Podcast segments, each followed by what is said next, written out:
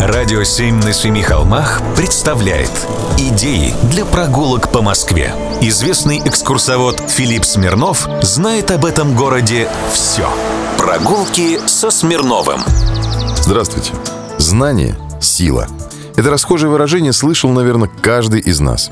А редакция одноименного журнала живет недалеко от Павелецкого вокзала с 1983 года и в очень интересном здании. Чтобы это увидеть, нам на Кожевническую улицу, к дому 19, строение 6. Это уникальные палаты 17 века, старейшее здание Кожевиной Слободы.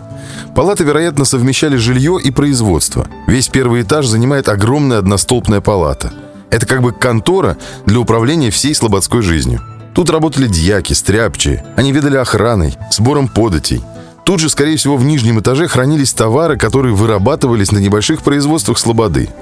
А может быть, это был жилой дом. На первом этаже располагалось производство, а на втором жил сам хозяин предприятия. На огороженной территории усадьбы хранили сырье и готовую продукцию.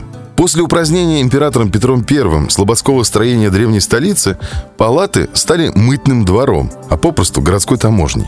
Приезжие купцы платили налог, мыту, за переправу товаров через Москву-реку и ввоз их в город – как раз недалеко от палат, в районе современного Новоспасского моста, находился пункт паромной переправы.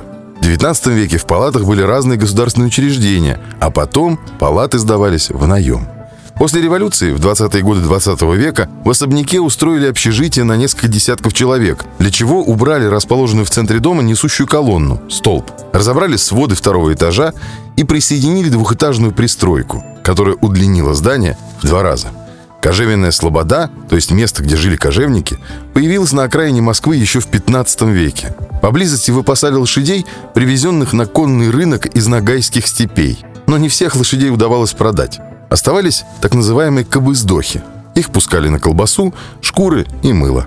Вот эти-то товары и делали в Кожевенной Слободе. Прогулки со Смирновым. Читайте на сайте radio7.ru. Слушайте каждые пятницу, субботу и воскресенье в эфире «Радио 7» на Семи холмах.